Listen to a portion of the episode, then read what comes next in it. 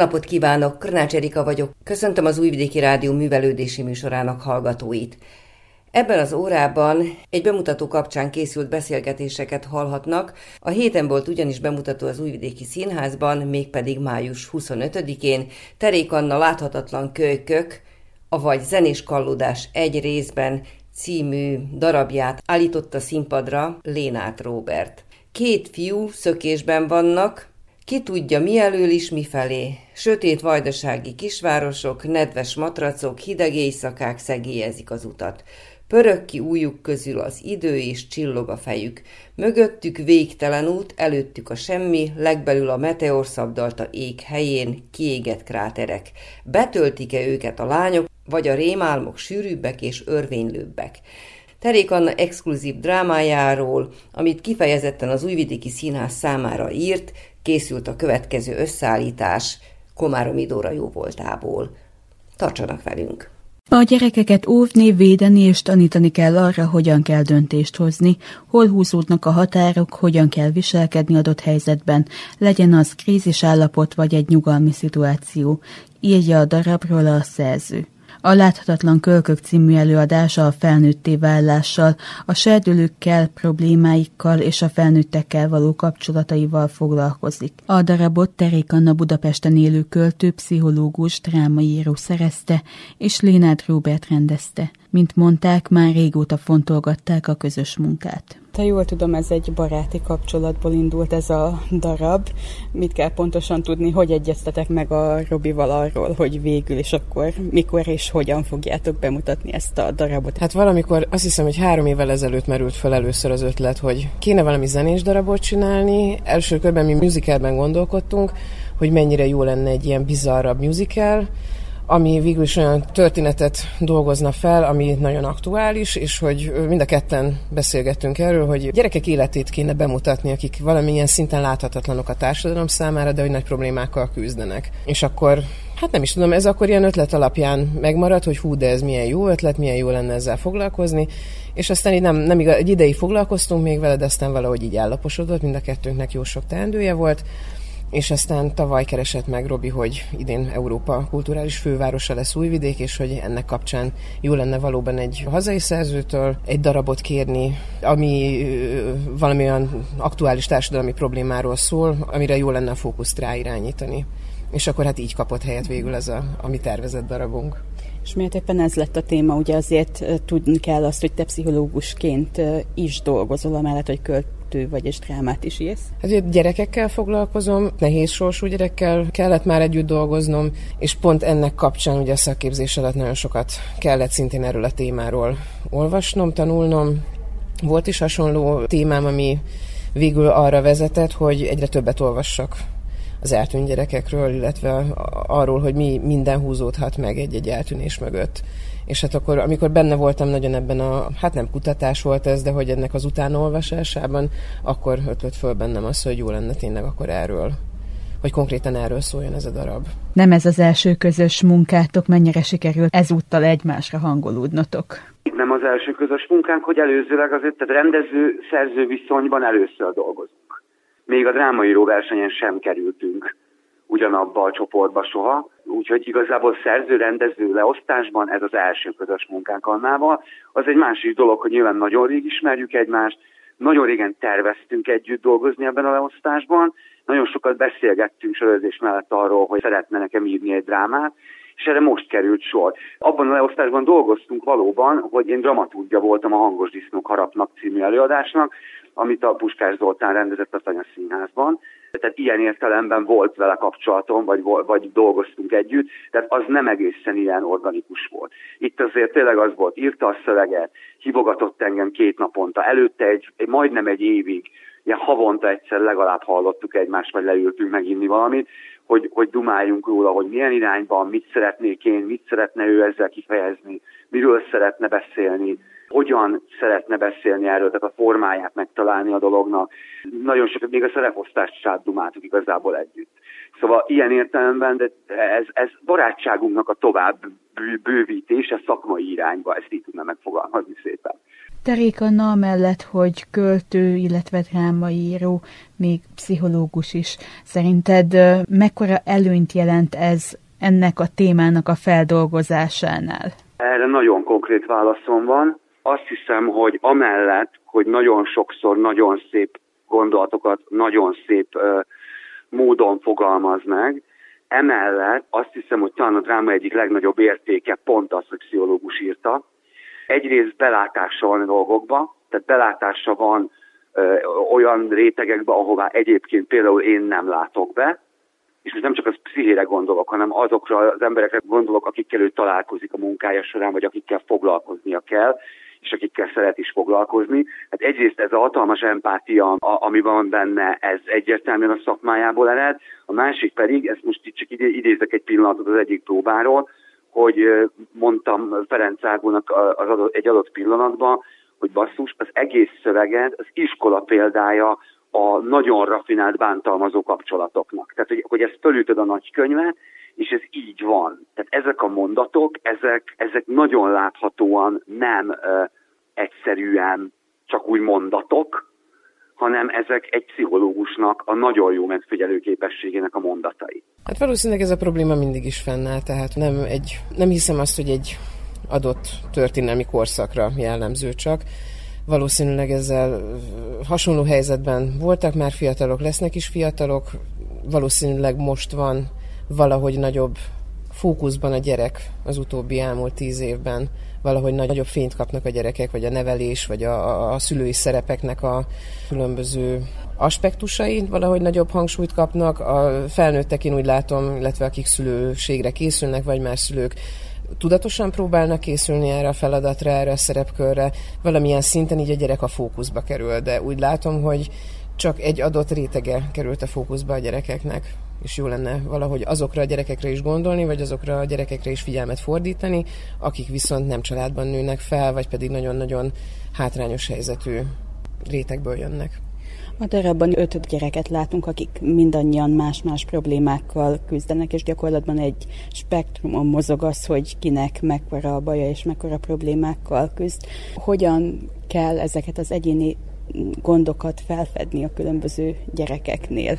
Hát ez személytől függ igazából, tehát hogy minden, minden egyes eset más, minden egyes gyerek élete más, vannak pontok, amiben tudnak találkozni, szakszerű segítségkel, azt hiszem, és a felnőttek odafigyelése, hogy aki észlel valami furcsát, aki észlel valami rendelleneset, ez akkor próbáljon segítséget nyújtani. Hogyan tudjuk ezeket észrevenni a gyerekeknél? Tehát, hogy itt az egyik szinten csak arról van szó, hogy elhanyagolt gyerekek, a másik szinten pedig még ennél is nagyobb problémáról beszélünk. Hát jó lenne odafigyelni rájuk, talán, hogyha a gyerek érzi azt, hogy ott legalább egy szülő, vagy legalább egy olyan felnőtt van a környezetében, akiben megbízhat, akinek őszintén elmondhatja, hogy mit érez, mi megy keresztül. Tehát, hogyha valaki felnőtt iránt érez úgy bizalmat, akár legyen az tanár, akár legyen ez valamilyen mm, szakkörvezető, vagy nem tudom én, valami mm, szabadidős tevékenység vezetője, vagy akár egy szomszédnéni, szomszédbácsi. A gyerekek csak akkor kezdenek el beszélni a saját problémáikról, hogyha úgy érzik, hogy biztonságban vannak.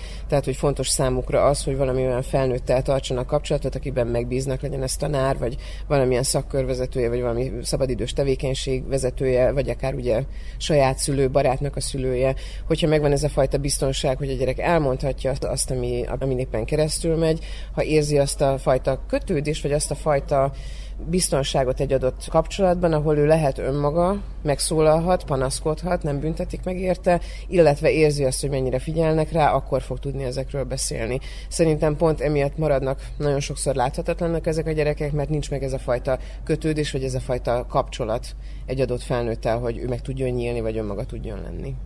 A beharangozóban is ugye erre fektetted a hangsúlyt, tehát, hogy ahhoz, hogy a végén a helyes utat tudja választani, vagy helyes döntéseket tudjon hozni, azért jókora odafigyelés kell, akár a szülő, akár a társadalom részéről. Kinek van ebben szerinted nagyobb szerepe? Kitől tanul a gyerek viselkedési formákat? Hát elsőként ugye a szülőktől, tehát ugye az első szocializációs környezetünk az a család, most ez megint kérdés, hogy mi van azokkal a gyerekekkel, akik nem a saját családjukban nőnek föl, illetve nem családban nőnek fel. Tehát, hogy valahogy így, ahogy távolodunk a, a szülőktől, úgy nő a szocializációs környezetnek is a, a tágassága. Tehát ugyanúgy az iskola, óvoda, bármilyen kortárs kapcsolatok, ezek mind befolyásolják a, a, a gyerek fejlődését. Természetesen az összes felnőttnek, aki körülveszi a gyereket felelőssége van, de a legtöbb mintát azt ugye a családunktól, rokonainktól tanuljuk meg. Ugyanolyan mintának számít egy probléma megoldás, vagy egy segítségkérés, mint egy, nem tudom én, házi feladat megírás vagy az, hogy hogyan viselkedünk embertársainkkal, hogyan viselkedik a családban a két szülő párkapcsolatban. Tehát, hogy a szülők felnőttek felelőssége az, hogy megtanítsák a gyereket egyáltalán segítséget kérni, vagy eligazodni ebben a rejtélyes életben. Itt a darabban közel sem ideális családokat uh, mutatsz be. Lehet-e az, hogy egy ilyen nem idealizált családból a végén egy funkcionáló felnőtt tudjon válni a gyerekből? Én azt hiszem, hogy a legtöbbször ez nagyon sok mindentől függ, tehát hogy van, akinek akkora akarata van, és akkora védőhálója, vagy nem tudom én, olyan adottságai vannak, amitől ki tudja vergődni magát ezekből a nehéz helyzetekből egyedül is.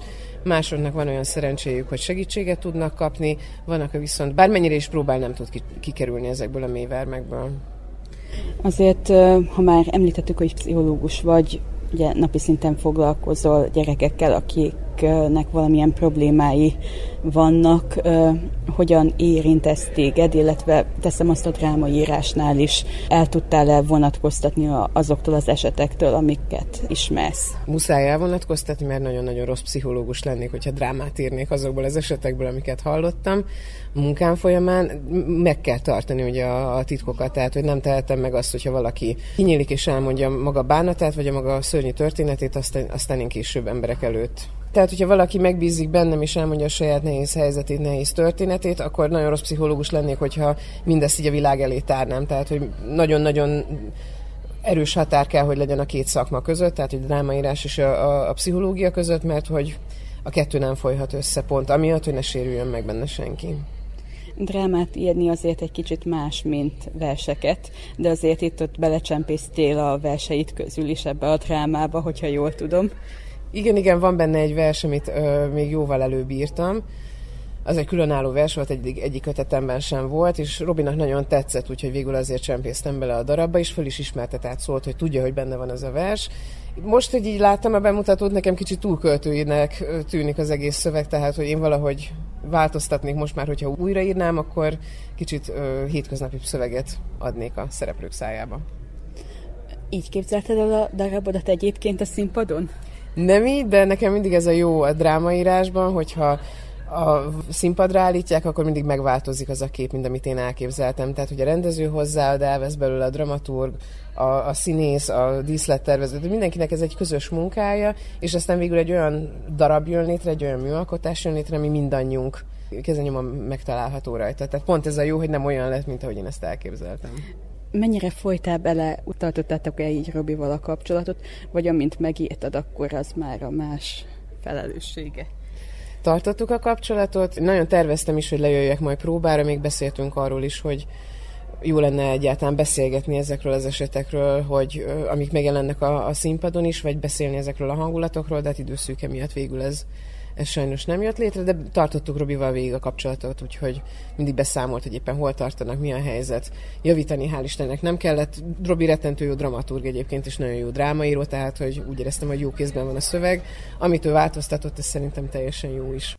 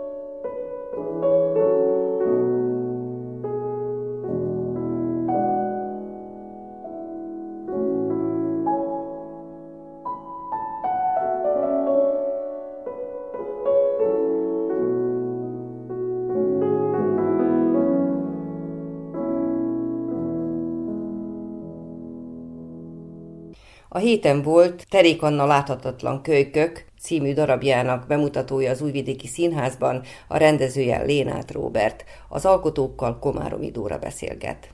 A két szökésben lévő fiú szerepében Szalai Bencét és László Rolandot látjuk. Bence elmondta, hogy rendkívül súlyos és lényeges témát dolgoznak fel. Hát, talán ez volt eddigi karrieremnek az egyik legnehezebb karaktere, ha mondhatom ezt. Egyébként nem is szeretem ezt a szót, meg így klasszikus értelemben véve nem is nagyon szoktam így karakterformálásról beszélni. Úgy szeretem magamból megformálni a karaktereket, magamból kiindulni, ugye, mert nem szeretem azt az álszentséget, vagy eljátszani azt, hogy én most, hogyha nem tudom mivel elmegyek az utcára, és majd ott beszélgetek ember, akkor hajde nagyon nagy belátásom lesz. Biztos valakinek működik, nekem viszont nagyon sokat segített inkább a, hát megnéztük a My Own Private Idaho című filmünket, amit a River Phoenix és a Keanu Reeves főszereplésével készült még 91-ben, ami szintén ezt a témát dolgozza fel, igaz, egy sokkal amerikaiabb módon, vagy amerikai aktualitással, de nekem igazából úgy az segített, hogy, tehát hogy mondjam, igazából ez volt az első olyan, amikor egy kicsit kénytelen voltam, vagy kívülről impulzusokat befogadni és magamévá tenni, mert tényleg nem, hát fogalmam sincs, hogy mit érezhet egy ilyen gyermek, egy ilyen, egy ilyen kölyök. Ez is volt az első kérdésem a, a Lénárthoz, hogy, illetve hát ezt, amikor boncolgattuk a témát, hogy de egyáltalán mi lehet a fejében egy ilyen embernek, illetve egy ilyen gyermeknek, tehát az ő, az ő látótere, az ő világképe, az honnan indul és meddig terjed, a, a, mi a múltja, a jelene és a jövője. Szóval ez egy nagyon összetett dolog. Ez az adott dráma, nem is tudom, hogy, hogy ad -e elég teret ahhoz, hogy ezt a témát azért teljes mélységében feltárjuk. De mindenképpen nagyon nehéz és nagyon nagy kihívás volt. Nem ismerem azt állítani, hogy maradéktalanul sikerült, viszont mindenképpen egy olyan fajta tisztelettel igyekeztem hozzányúlni ehhez a témához, amit egyébként ezek a gyermekek megérdemelnek, vagy az, amit ez a téma megérdemel, annál szomorúbb, hogy, hogy nem hiszem, hogy ezzel bármit is tudtam tenni értük. Egy gyereknek a normalitás az ugye legfőképpen a szüleitől tanulja el. Szerinted milyen jövője, jövőképe lehet egy olyan gyereknek, illetve mi lenne számára a normalitás, mint amit te alakítottál? Amit a Benji el is mond sokszor, vagy hát igazából a, Gina, ugye az ő stricie vagy futtatója vázol fel neki, az inkább ez a normális családi életet. Egy lány, akit szeret, aki viszont szeret, és aztán ők együtt majd családot alapítani, és akkor gyermeket nevelni egy saját házban, egy saját lakásban, és akkor minden tiszta lappal. Gondolom, hogy az én karakteremnek ez lenne a jövőképe. Az, hogy ez egyébként mennyire reális, az megint annál borzasztó. Például a, a, a Fülöp-szigeti gyermekprostituáltakról is olvastunk, néztünk róluk fényképeket. Volt egy nagyszerű fotós, hát foglalkozott velük és fényképezte őket. Borzasztó volt azt olvasni, hogy 15-14 éves fiúgyermekek azt mondják, amikor megkérdezik, hogy mi a jövőképük, hogy semmi nincs, nincs jövőképük, úgyhogy ezt, az én karakterem még ennyiben szerencsésebb, hogy, hogy volt valami, amiben tudott hinni. Itt különböző szintű abúzusokról beszélünk, tehát van olyan, akit csak elhanyagolnak, illetve van a másik véglet, ami mm, ugye a gyerek prostitúció a te karaktered részéről. Szerinted mennyire egészséges a mai generációnak jövőképe, illetve vannak-e jelenleg egészséges családok? Nagyon szeretném azt hinni, hogy vannak, hát az adáig nem merészkednék, hogy elmondjam, hogy mi a normális, tudjuk egyáltalán mi a normális, vagy normalitás. A, talán úgy tudnám megfogalmazni, hogy az érzelmi biztonság, tehát a, a gyermeknek az ha anyával, ha apával, ha szerencsés esetben mind a kettővel nő fel, akkor is Önmagában ez még nem sokat jelent, hogy apa, anya még házasok és együtt vannak, hiszen tudjuk, hogy a családon beli bántalmazás ez is egy egy teljesen komoly téma. Itt most azzal úgy nem is nagyon foglalkoztunk. Tehát csak azt gondolom, hogy az érzelmi biztonság az, ami a legfontosabb. Én azért vagyok nagyon szerencsés, mert én nagy családban nőttem fel, édesapám, édesanyám együtt vannak, élnek, a két testvére van, egy bátyám és egy öcsém, nagyon sokszor láttuk az gyermekkorunkban, hogy a két szülőnk szereti egymást, érzelmileg tudtunk egymás támaszai lenni, de hát nyilván ugye minden házban van csontváz a szekrényben, de ettől függetlenül úgy érzem, hogy olyan erős érzelmi bázist kaptam én, amit tényleg mindenkinek kívánni tudok, és azt gondolom, hogy ez egyébként alanyi jogon járna minden embernek, csak hát nem tudom, hogy a mai fiatalok ezt ki, hogy élik meg. Viszont, és sokáig azt gondoltam, hogy azért nem leszek jó színész soha, mert mert hogy én nem egy ilyen családból származom, tehát nekem igazából nincs traumám az életben, aztán egy nagyon jó pszichiáter olvastam egy interjút, és ő mondta azt, hogy a, a tehetségnek és a, a mesterműnek nem feltétele a trauma, csak ki, valakiből az hozza ki a tehetséget. Most ez egy nagyon nagy zárója. A kérdésedre visszatérve csak azt szeretném mondani, hogy talán ez a, az érzelmi biztonság, a, a lelki támasz és az őszinteség a szülők, a testvérek és a barátok felé. A darabban többször elhangzik az, hogy nem ért meg senki, tehát hogy itt nem csak a te szereplőd részéről, hanem a többi szereplő részéről is, illetve az, hogy olyan jó lenne, ha megértenék az embert. Szerinted a kortársakkal könnyebb megtalálni a hangot a szereplődnek, vagy pedig már annyira lehúzódott ebbe a világba, hogy egyszerűen az képezi neki a megértést? Azt gondolom, hogy az én karakterem konkrétan, ez a Benji, ő már nem tud megnyílni senkivel. Ő annyira bezárt, próbálkozik, ugye van itt ez a, a Vivikével való kapcsolata, Hát ez nem tudom, mennyire látszik, hogy a darabban a másik fű, a Ricsi és a Virgi, ők már az elejétől fogva nyitnak egymás felé, és ott érzik a vibráció. A Benji viszont sokáig ennek ellenáll. És Hát azt látjuk, hogy a Ricsit verik, tehát ott fizikai abúzusról is szó van, nálam ugye marad, a, marad csak a szexuális prostitúció. Hát azt gondolom, hogy nem, a kortársak felé is egy ilyen zárkózottsággal indul, hiszen többször szinte önkéntelenül is kiszakadna belőle ez, hogy neki mi a baja, hogy miből menekül, hogy, hogy honnan jön és hova szeretne eljutni, és aztán az utolsó pillanatban mindig vagy saját magát fogja vissza, vagy esetleg a, a Ricsi állítja meg, hogy hát azért ez, ez nem olyan dolog, amit úgy megbeszélünk egy játszótéren, vagy csak úgy vadidegenekkel. A szülők jelen is vannak, illetve nem is a darabban. A te, a te szülőd a darabban egy kábítószerfüggő egyén. Gyakorlatban ugye a tartozását ö, téríti meg a fia. Mekkora felelőssége van a gyerekeknek szerinted a szülők iránt? Vagy beszélhetünk-e arról, hogy felelősséggel tartozunk a szüleink iránt? Hát azt kellene mondanom, hogy nem. Tehát egy gyermek aztán miről tehet? Onnantól kezdve, hogy nem dönthet arról, jó, most a spirituális dolgokban nem menjünk bele, de nem dönti el, hogy hova szülessen, hogy miben nőjön fel, ugyanúgy nem dönthet arról se, és ezt is mondom, ez nem az én választásom volt, tehát hogy egyébként már itt a, a római jog óta tudjuk, hogy egyik ember igazából nem felelhet a másikért, úgymond, tehát hogy innentől kezdve Krisztus kereszt áldozata is hiába való, mondja ezt a római jog, ugye, mert hát nem az, egy másik ember tartozásaért, bűneért nem lehet felelős valaki, nem vállalhatja magára, és ugyanígy a gyermek se vállalhatja magára, még akkor se, ha be belekényszeríti, tehát ez egy abszolút nonsens. Viszont amiért ez mégis azt hiszi, hogy így jogos lehet, az pont az a lelki abuzus, aminek a, a futtatója, ugye a Gina folyamatosan kiteszi ezzel a, hát egy kicsit sablonos, viszont annál igazabb és szörnyű mondatokkal, hogy ugye csak ő szereti, csak ő vigyáz rá, csak ő tudja, mi a jó neki. És aztán az ember így, ezt, vagy hát ez a gyerek ez elhitte, hogy igen, valóban neki ez most a dolga, hogy ezt törleszti az édesanyjának a tartozásait. Szeretném, ha ezt minél többen látnák. Azt, az biztos, hogy egy kicsit keményebb téma, tehát hogy egy korhatárt, hogy húznék erre, hát valószínűleg igen, de szerintem 14 év fölött, egyébként a, a darabban szereplő lányok is, tehát hogy ez az a korhatár a fölött már bátran ajánlanám. Hát a nyelvezet az erősebb, de hát szerintem a, a South Park meg a Family Guy után már talán eljátszuk el, hogy még megsértődünk egy négybetűs szó hallatán.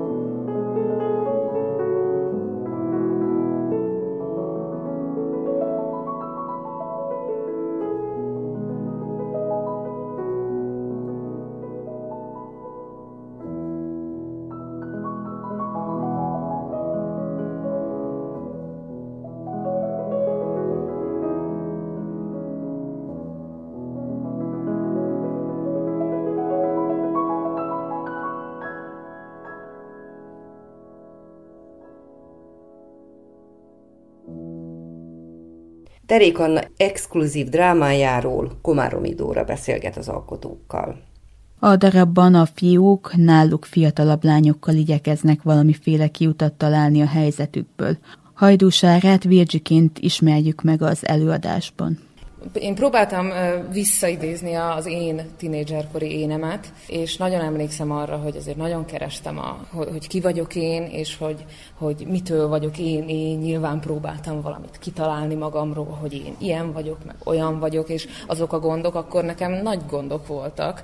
Viszont ez a másik része, hogy olyan emberekkel találkozni, akik valami nagyon furcsa világból jöttek, amit ugye a karakterbéli lányok nem föltétlenül értünk, hogy mi történik. Ez a része sokkal nehezebb volt, mert nincs honnan visszaidézni ilyen emlékeket, mert nagyon keveset tudunk erről a világról, hogy ezek a gyerekek mit élnek át.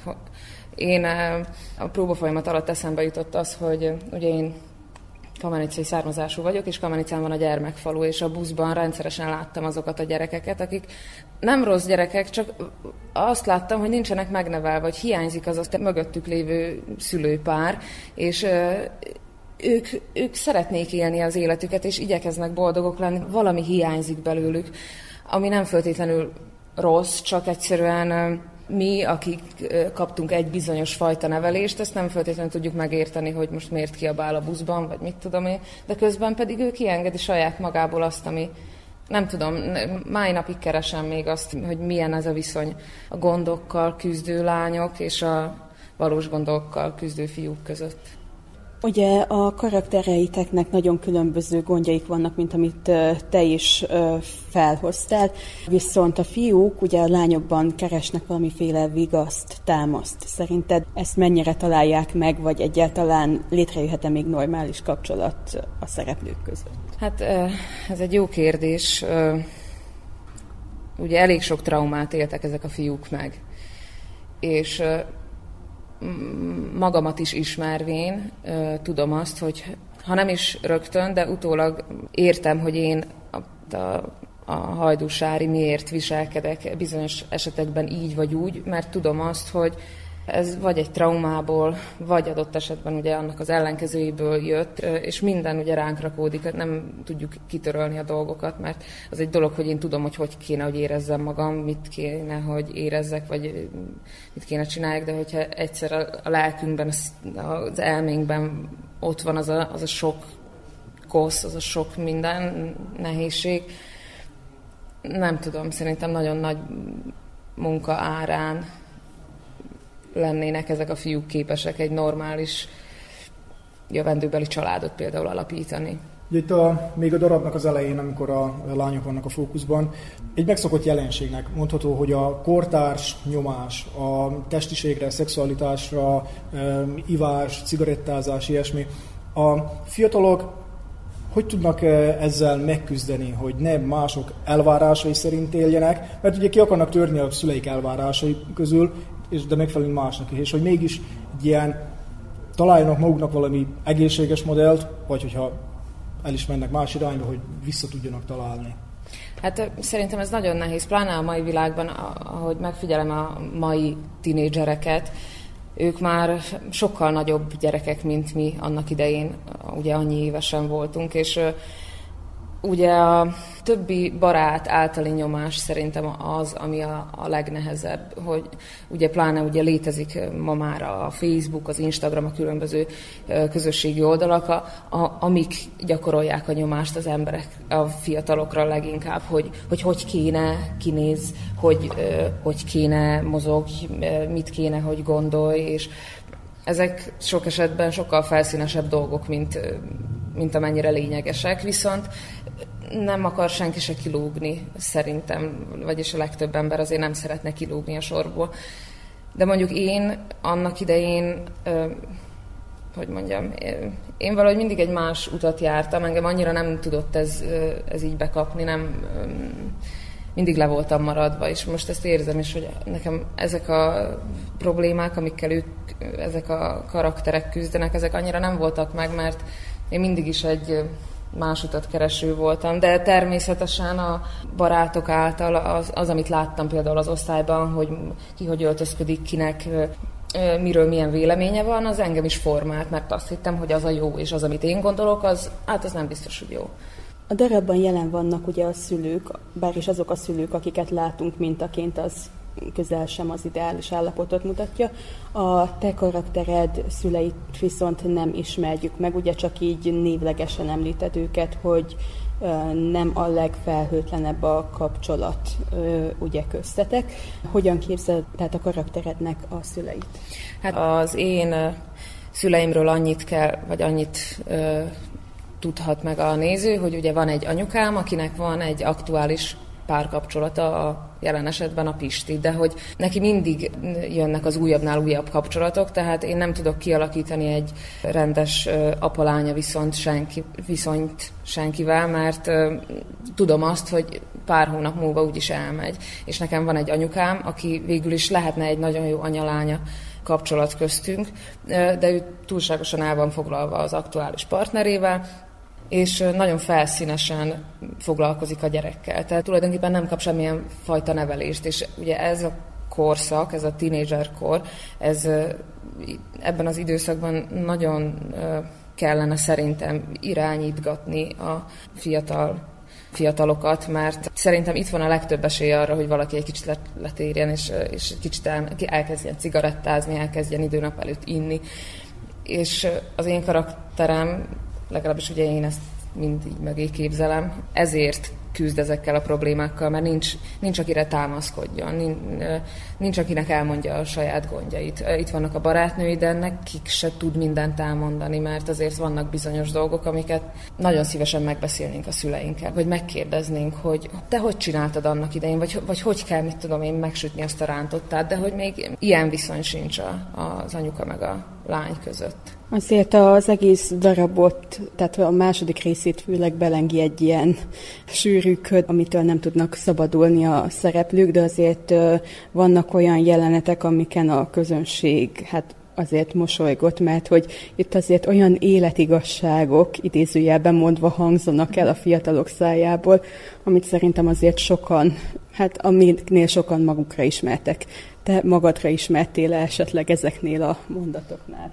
Alapjáraton a, hogy úgy mondjam, a karakterem relatív hasonlít az én énemhez, olyan szempontból, hogy én egy igencsak visszahúzódó emberként ismerem magam. Nyilván sok minden változott a, így az évek során, hogy kezdtem fölnőni, de a bátorság hiánya az például az úgy alapjáraton egy olyan dolog, aminél magamra ismertem. Most így gondolkozok, hogy konkrét mondatok, de hát azért elég sok minden van, amivel, amire én is így rábólinthatnék, hogy Hát igen. És kiknek ajánlod a darabot megnézésre? Szinte mindenkinek. A, a nagyon fiataloknak nyilván nem, mert korhatáros. 16 éven felülieknek ajánljuk, mert ugye van benne káromkodás, illetve egyéb olyan dolgok, amik, amiket nem biztos, hogy jól értelmeznék.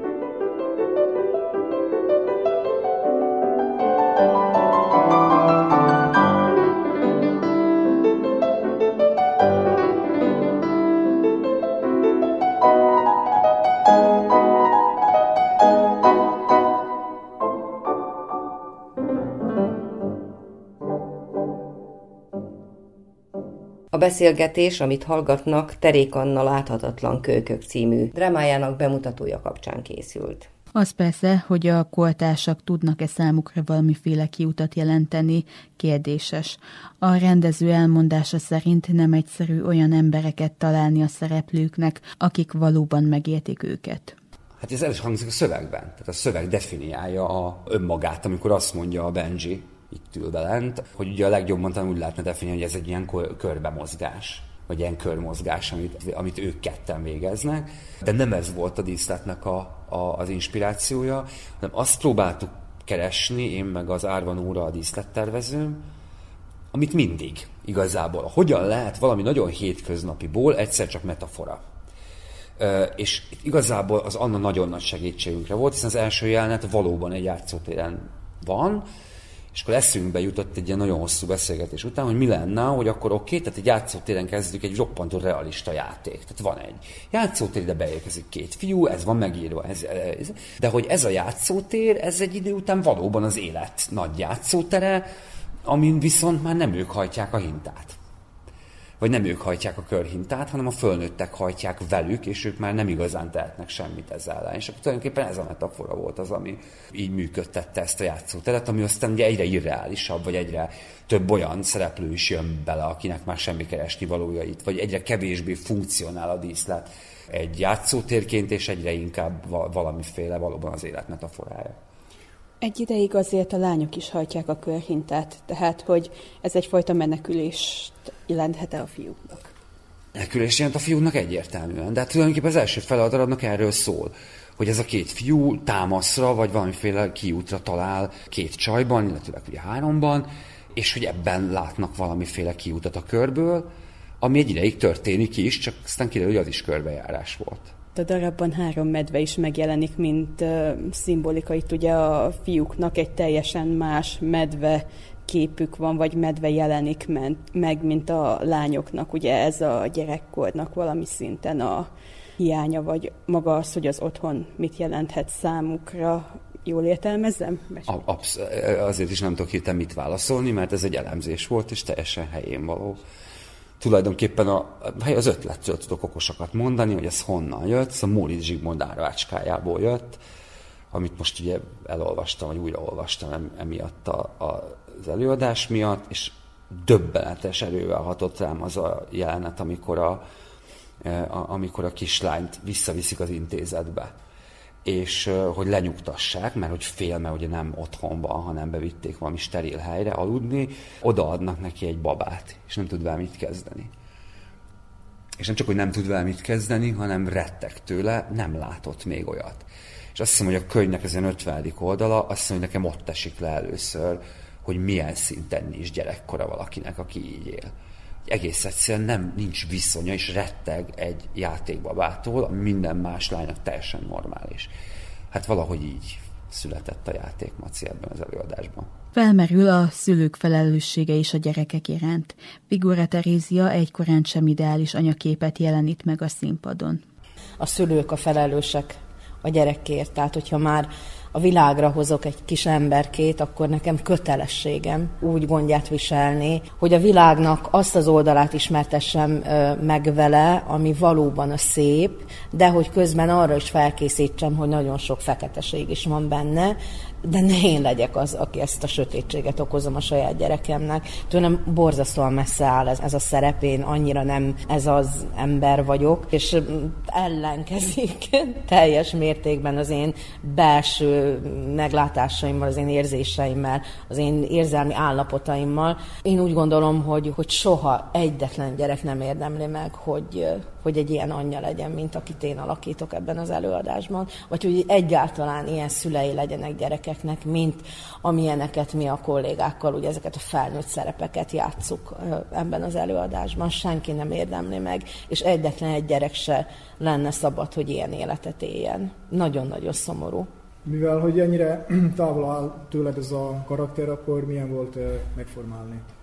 Iszonyat nehéz Én nem is tudom, hogy hol kellett kútászkodnom önmagamban, hogy, hogy honnan kellett, evidens, hogy nem a, a saját tapasztalataimból merítettem, mert onnan nem tudtam meríteni, hanem azokból a családi helyzetekből, amik voltak körülöttem, láttam, hallottam, de nem én éltem meg, ezeket próbáltam meg valahogy összekovácsolni, összevarázsolni. Ez a hanyaganyáé, aki, aki valóban úgy éli az életét, hogy ugye a férj időről időre, ez a kamionsofőr, aki nagyon sokat van távol, időről időre hazajön a szeretet helyett, feltételezem, hogy jó belérúg, akkor utána ez a szerencsétlen szegény anya belerúg a saját lányába, és akkor a lánya végén ugye azt mondja, hogy nekem most már ebből elegem van, és elmegy.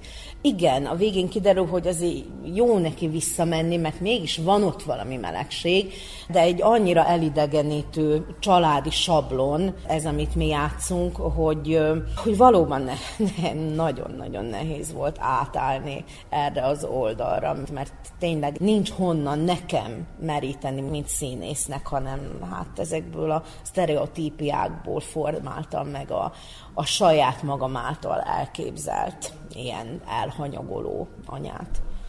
A ti részletekről, mint szülők, ugye a darabban elsősorban lelki abúzusról beszélünk, még itt ugye megjelennek más szintű abúzusok és ugye testi. Hogyan lehet szerinted ebből a körből kilépni, vagy lehetséges-e kilépni? Én azt hiszem, hogy nagyon nehéz azt hiszem, hogy nagyon nehéz ebből a körből kirépni már csak azért is, mert, mert szerintem amikor az ember benne van egy ilyenfajta negatív körforgásban, akkor már annak a segítőnek se, hogyha van valaki, aki segítő kezet nyújt, nem hisz az a fiatal, és ez a legborzasztóbb, hogy, hogyha elveszíti a bizalmat a felnőttekben, akkor hiába van már egy jó szándékú felnőtt, aki segítene, nagyon nehéz megnyerni a bizalmát a fiatalnak, és nagyon nehéz azt mondani, hogy de figyelj, én tényleg azért vagyok itt, hogy segítsek rajtad, és akkor kirángatlak ebből a, a problémás helyzetből. Úgyhogy talán ez, ez a legkegyetlenebb benne, hogy, hogy ők úgy érzik, hogy ebből nincs menekvés, úgy érzik, hogy nekik nincs választási lehetőségük. Ők nem tudnak más tenni, nem tudnak máshogy viselkedni. Ebbe születtek bele valahogy, és, és úgy elfogadják a sorsukat, ami, ami megint borzasztó, hogy tizenévesen elfogadod a sorsod, hogy neked nincs jövőd. Mindenkinek kell, hogy legyen jövője. Itt azért az is kijött, hogy a felnőttek világa sem fenékig tejfel, tehát nyilvánvalóan azért ott is vannak uh, valami olyan elrejtett traumák, amiket nem sikerült feldolgozniuk. Felnőttként hogyan lehetne mégis ezeket valahogy áthidalni szerintem? Mm, szerintem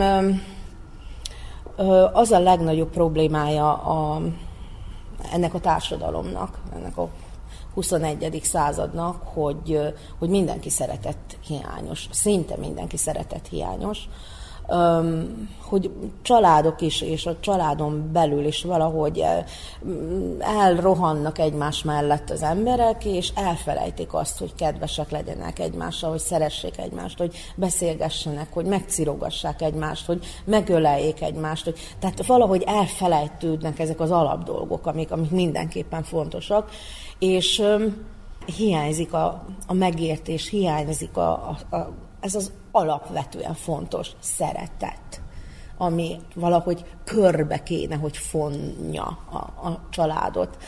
Nem tudom, hogy mi itt a, a megoldás. A diák színpadot is vezeted, első kézből értesülsz a gyerekektől a kortás erőszak, ugye a mostani egyik darabotoknak is ez a témája. Mennyire láthat bele szerinted egy felnőtt a jelenlegi fiatalok életébe? Én úgy gondolom, hogy belelát, hogyha érdekli.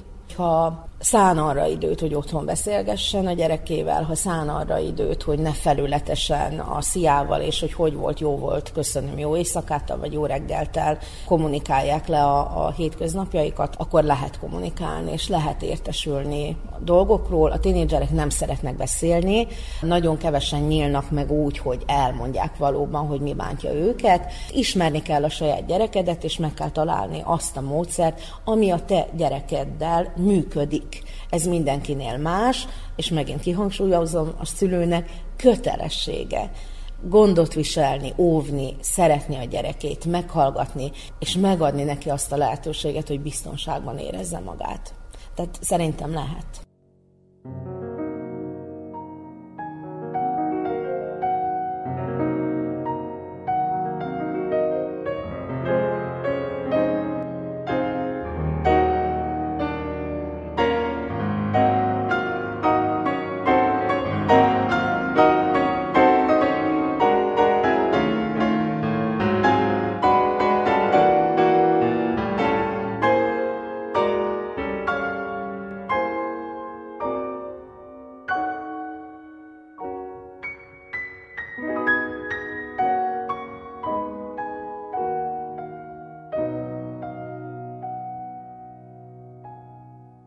Az előadás meghatározása zenés kallódásként szerepel az Újvidéki Színház honlapján.